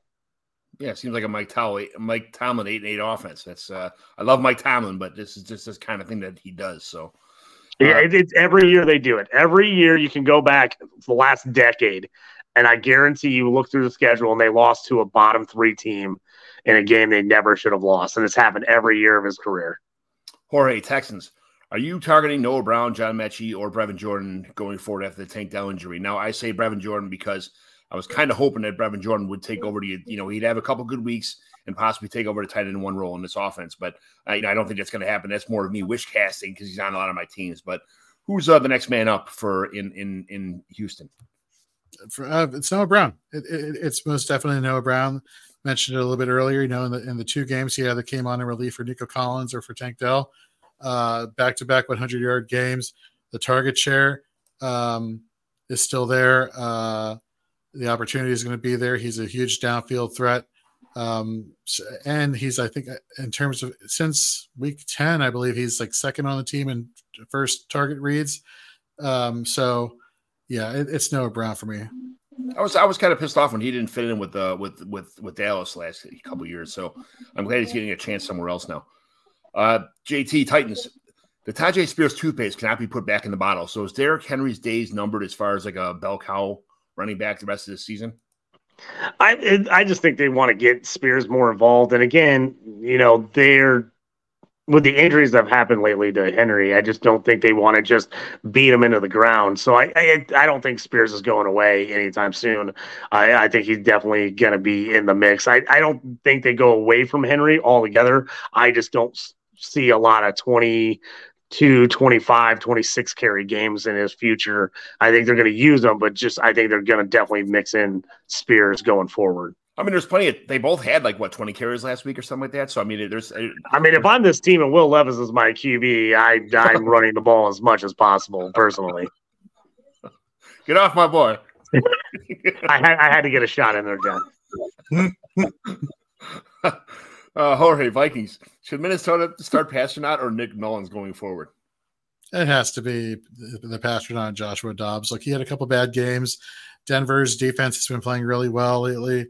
Uh, Chicago's, you know, the acquisition of Montez Sweat and you know the the other defensive end whose name is eluding me right now. Uh, he's actually been playing well. His win rate and pressure rate the past couple weeks has been really well. So that's kind of freeing up Montez Sweat to get some good opportunities one on one with the quarterback. And we saw it happen two weeks ago versus the uh, uh, the Bears. Excuse me, versus the Vikings. So, but anyhow, where I'm going with this, keep keep the faith in Josh Dobbs. He has a great week 15 and 16 uh, for the first two rounds of the fantasy playoffs. JT, how does Terry McLaurin not catch a ball when the entire game the Commanders are playing from behind? Uh, John, this is to me just mind blowing. How well Howell has played this year and how little McLaurin has gotten targeted. I actually had a conversation with my cousin. Uh, we have him on a roster, and we were like discussing like do we sit McLaurin this week? And I actually did. I signed him in four different leagues, and I picked the right week to sit him because he did absolutely nothing. I just cannot believe with how much they're throwing the ball, how little he has just been involved. I it and I hate to say this I love Howell, but man, makes me miss Taylor Heinicke because that guy made sure McLaurin got the ball no matter what. He force fed him uh, the football, but it, they've got to figure out a way. I think McLaurin is real frustrated, and I could see where he is not on Washington's team next year. He finds somewhere else to go because uh, he just looks like a dude that's really frustrated right now, and it, it just doesn't make sense how he is not getting looks. Jorge, is a resident Washington Commanders fan, what do you have to say about this? Well, I think Terry McLaurin said it all yesterday. He said, "Well, I did a lot of cardio on Sunday, so I'll, keep. I'll still be there. This is why I have his jersey because he says, you know, yeah, I did a lot of cardio, but you know what? I'm here to do whatever the team needs. If that means I got a block to help spring the running game or keep you know my fellow wide receivers going, like I'll do whatever it takes, and and that's why he's the captain of the team. As far as the certain rumors I've been hearing about, like, oh, they got to get rid of McLaurin. He's gone. He's not gone. He's not going anywhere. That's that. They're no, stop that. He's the captain of the team. He's not going anywhere. Stop it. Stop it. All right. Very good. Thanks for my uh, 32 uh, team hits, quick hits over there. All right, real fast, we're going to run through some trades. Uh, we're not evaluating the team this week. Uh, it's towards the end of the week, uh, towards the end of the season. a lot of trades are going to happen next couple weeks, so I'm going to leave rosters as is. But we're going to go through the, these uh, Mighty McGlynn, Mighty McGlynn Home League recent trades. 12 team, 30 man deep rosters, no kickers, no defense, super flex, tight end premium 0.75, uh, five touchdown, two, t- two interception point system bonuses for 300 yard passing, 400 yard passing, 100 yard bonus, six point, 100 yard bonus for uh, rushing, receiving, that kind of stuff. So, Brainiacs, uh, we asked this one last week, but uh, Jorge, I want to get your kind of uh, take on this. Puka Nacua and Joe Burrow for a team that's winning right. A team traded away Puka Nacua and Joe Burrow. They got Ja'Marr Chase and Bryce Young. Uh, what do you think about that trade? Which side would you want? That's I feel like that's horrible. I would rather have, especially for a five touchdown point. Give me Joe Burrow and Puka Nacua versus Bryce Young, who we just talked about earlier, who we just have no idea what the hell's going on there, and they're not going to be in a good situation for years. I get it. Ja'Marr Chase has that upside, but uh, for the five touchdown, two interception thing, Burrow and Nakua, that for me, I'd rather have that. Good man. That's all right. Good. Uh, both uh, JT James Cook for Keaton Mitchell. Keaton Mitchell in a 25 second. Would you rather have James Cook or Keaton Mitchell in a 25 second? Uh, Mitchell in 25 second for me. I'm just not a James Cook guy personally. Um, I just it's not even Keaton Mitchell really. I want that second. I'd rather take a second, especially this upcoming season, because I think there's going to be a load of wide receivers and rookie drafts that are going to be in that second round. I want as many second round picks this year as I can get. That's a 25 second, but I mean, that's Ooh, okay. 25 second. I definitely want the 24 second personally. Um, excuse me. If I don't, if I'm not playing Cook and I don't really need him, I probably make the trade, but that's I I still think the the Bills go and do something different at running back. I just don't trust Cook uh, as a long term answer there personally. Jorge Cook or Keaton Mitchell in a late 25 second. What looks to be a late 25 I, I, I, would keep Cook because um, uh, uh, uh, if we're making this decision right now, I would keep Cook because we have no idea what the running back situation is going to be for the Bills. They haven't invested anybody outside of James Cook. So uh, the 25 second, that's no, that for me is too far away. Okay. Uh, A.T. Perry, Khalil Shakir, and Zach Evans for Sam Darnold, Kenny Gainwell, and a 25 fourth. Which side do you want? Jorge, what do you think? I want the A.T. Perry, Khalil Shakir side. Uh, Damn right so, you do. Uh, more so for A.T. Perry. Um, and Zach Evans, we don't know. Is Kyren Williams the guy in Los Angeles? He's playing well now, but is he the guy or just a guy? Um, so I'm, I'm kind of curious about that. And I have no interest in Sam Darnold. Gainwell is the third option on the team rushing. And again, the 25th, uh, 25 fourth. Again, I, I that means nothing to me at this point. JT, he said he has no interest in Sam Darnold. That makes both of us mad. But but uh, the hardest thing here was I traded away my my own Kenny Gainwell to make this trade happen. So uh, what do you think? Which side do you take, uh, JT? Yeah, I, am an AT Perry guy. I actually think that he's going to have some upside going forward. I like him going into next season. Uh, I probably take the Perry side personally. If you had like and you're desperate for running back and you got Gainwell because you had to play him, I guess. Um, but I'm I'm taking the A.T. Perry side uh, from the outside. Yeah. Okay. The Bavaro League. Uh, Waddle, late 24 second, a 25 second for Minshew, Pittman, Flowers, and, and a 24 late third. Jalen Waddle, a 24 second, a 25 second for Minshew, Pittman, Flowers, and a 24 late third. Either one of you guys. I, I'd take Minshew, Pittman, and Flowers in the 24 late third. Um, uh, to be honest with you, I, I, you know, you know, uh, you know, I say, you know, yeah, I believe that. Like, I, I believe, I believe in the talent of Flowers. Pittman hasn't been. He's he's very much like the deep throwing, deep receiving wide receiver. He's not like super efficient, but he's he's the number one there. Uh, and the 24 late third. You mentioned the wide receiver class being deep this year. Give me that. Um, yeah, give me that. JT. Uh, if I'm in need of a quarterback in a super flex, I'm taking the Minshew side because I love the Minshew Pittman stack. He is just force feeding Pittman balls. I mean, he's getting 10, 11, 12 targets a game uh, lately. Uh, he's just that's the his go to guy. If I'm in the race for the playoffs and I'm trying to make a move to win it, I'm taking the Minshew Pittman. Plus, I love Flowers. I think Flowers has got huge upside going forward. Um, I like Waddle a ton. I like the seconds, but if I'm competing and I'm trying to make a run this year, I want Pittman, Minshew, and Flowers. Yeah, this is both like middle range teams, so this is uh, you know, I, I get it. This, but there was a uh, a good trade across the board. Jalen Guyton for a 24 fourth. Yeah, I would do it. I would. I would Yeah. take the 24 fourth. Yep. Yeah, exactly. Samaje Perine in a 24 late first for Rachaad White, a tw- uh, 24 early fourth.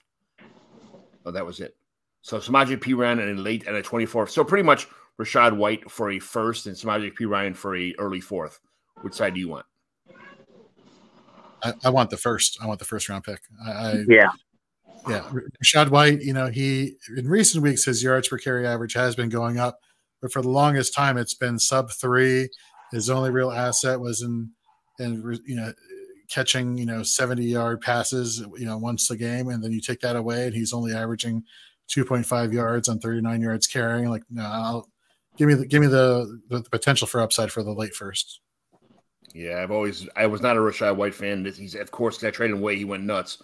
But uh, yeah, I'll take the first also. I don't. I yeah. Although Wright's having a nice situation on on uh, Tampa Bay, I want to start from scratch with uh, with somebody else. Uh, Brandin Cooks for a 24 mid fourth. uh, if I'm, uh, I'm sorry go ahead JT. I was gonna say I'm taking Cooks. If it's a fourth for Brandon Cooks, I'm taking Cooks for sure. Yes. yeah if i'm especially if i'm in contention i'm, I'm taking cooks this year yeah. Yeah, this is somebody trying to get rid of max points for on their team, just trying to, and they really couldn't get much for Cooks because of his age, shit like that. You know, I, I mean, he's producing, he's doing really good on the field. I'm not sure why a third wouldn't happen across the board. I I spammed the league to try and get rid of Cooks to get my max points for down, and it's all I can get was mid fourth form. Unfortunately, I would have loved to keep the guy. I probably should have, but I'm trying to get as much lottery balls as I can in the first round in my draft lottery. So I had to do what I had to do. But uh, all right, Lamar Jackson for Joe Burrow in a mid 24 first. So Jorge, we'll start with you because we asked this question last week. Lamar Jackson or Joe Burrow in a mid 24 first. This is obviously somebody in winning contention that traded for Lamar Jackson right now. They got rid of Joe Burrow in a first. Oh, I'd rather have Joe Burrow in the first just because of the first. The, the pick is what's selling me right here.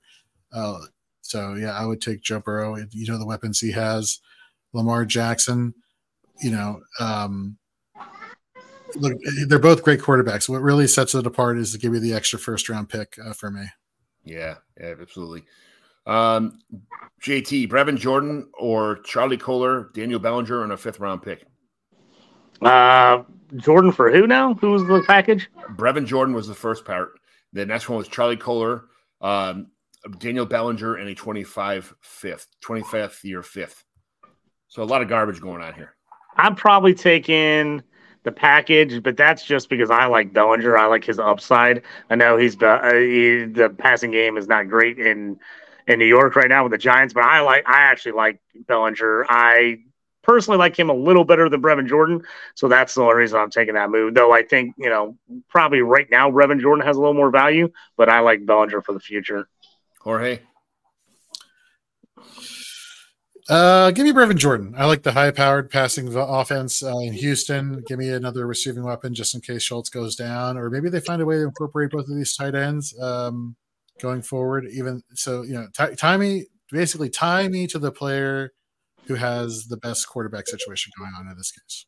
There you go. All right, kind of a big boy trade here. DK Metcalf and DK Metcalf, Ken Walker in a 24 first and a late 24 first and late 24 second from what it looks like right now for Tyreek Hill and Austin Ekeler. I, I would not get rid of DK or Ken Walker in a first and a second for Tyreek Hill. Tyreek Hill, how many more years is he going to play? One. Austin Ekeler has looked like a shell of himself. Uh, there's probably a reason why now we're starting to understand why the Chargers didn't give him that long term extension. Uh, so, yeah, give me Metcalf and the upside of Walker, even if he's playing in a committee with Charbonnet. I'm kind of scared that if Tyreek Hill gets his 2,000 yards this year, he's going to walk away from the game. And to be honest with you, like I don't. What's the reason for playing? He's got enough money now. He's got. He's already been into social media stuff. If he breaks the record, I don't. What yeah, he's got, he's got a Super Bowl ring. So like, what is what is right. left? You know? What is left is right. JT, what do you think about this trade? Yeah, I mean, I like I love Tyreek Hill, but I I agree. I think I want the younger upside guys, and Ekeler is yeah he's been run. He's not the guy he he's been in the past. Um, I, yeah, I, I, I want I want Walker. I want DK. I want the young guys. The upside there. Kind of a BS trade, but I can't believe I pulled it off. I got Andrei Iosivas and an early 24 third for Tim Boyle and two late 24 fourths and probably a late 25 fifth. I mean, I really don't understand. Either one of you guys can chime in here, but it's I yeah, I, I, don't. I want the side that isn't Tim Boyle. that's, I want the other side. Right, and we, you know, you don't know if Iosivas or if you don't know if it's going to be Trent Irwin uh, who takes over uh, when when Tee Higgins leaves, and I believe Tee Higgins is not going to be a Bengal after this season. So, uh, give me give me the pick uh, 24th, third, and Iosivas for upside. That's right. Iosivas. I don't know why I have a problem saying that. It's tricky. I didn't know how that's how it's pronounced first. I heard somebody say it. I'm like, oh, writing that down. Good to know. Yeah. Dameon I butcher it every time. Yeah, the West Lawn All Stars. Dameon Pierce, early. Oh wait, Dameon Pierce, in early 24 fourth for a late 24 third. Um, God, he's just been playing so damn bad, right? Like it's just so inefficient. And the fact that Devin Singletary is taking away opportunities from you, I, I don't know what that, that says. And you figure with a high power passing offense that that would help again keep boxes less stacked against uh, the run. And Dameon Pierce still can't get off the ground, literally. Um, I may just say, you know what, that was a nice rookie campaign you had there. Give me the third. I think Dameon Pierce is nothing more than a roster clogger at this point in time, unfortunately. And I was a big Dameon Pierce guy coming out of college. So, I mean, I was that guy. I, him and Jerome Ford were my one, you know, not my favorites, obviously. There was, but they were really guys I was targeting in the late second, early third round in most of my drafts. So, um, it is what it is. JT, uh, yeah, I I probably take the third. I I'm kind of mad at myself. I missed the sell window on Pierce with a couple teams. I had some people interested in him off season, and I kind of was hesitant to pull the trigger. And I'm mad at myself that I didn't sell him when I had a chance. Somebody offered me Dameon Pierce for Puka Nacua like earlier, but the preseason. I'm like, no, I'm keeping Dameon Pierce now. And like that just hurts me. It hurts my soul that I didn't do that. I mean, early in the year, that's probably. I mean, most people would have kept Pierce. But yeah, that that that's one of those ones you look back and you're like, I wish I would have known. I it could have been a huge. Yeah. Well, uh, usually we do a team evaluation, like, I, but we already said, uh, like before, this is one of those things where it's just there's going to be so much change in these leagues next couple weeks because as soon as we find out who made the playoffs, this week's big for pretty much a you know at least a third of the league, if not a, a half the league, as far as uh, who makes the playoffs, who doesn't, you know, for getting uh, max points for stuff off your roster, all that kind of thing. So uh, we'll see. But um, but uh, JT, where's everybody at? Tell everybody you can find you at again. What's going on? Yeah, you can find me on Twitter, uh, JT Orange. Uh, you can also check out my show, The Stew with JT Brew, on DynastyProsFootball.com. Check me out on there.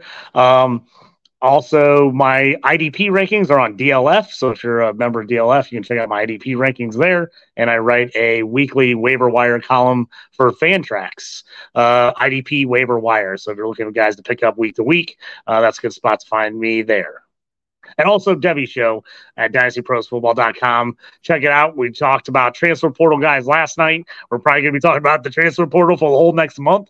Um, so if you're into Devy, into any of that stuff, C2C, CFF, uh, check me out there. I'll, we always do a show on Tuesdays and Thursdays.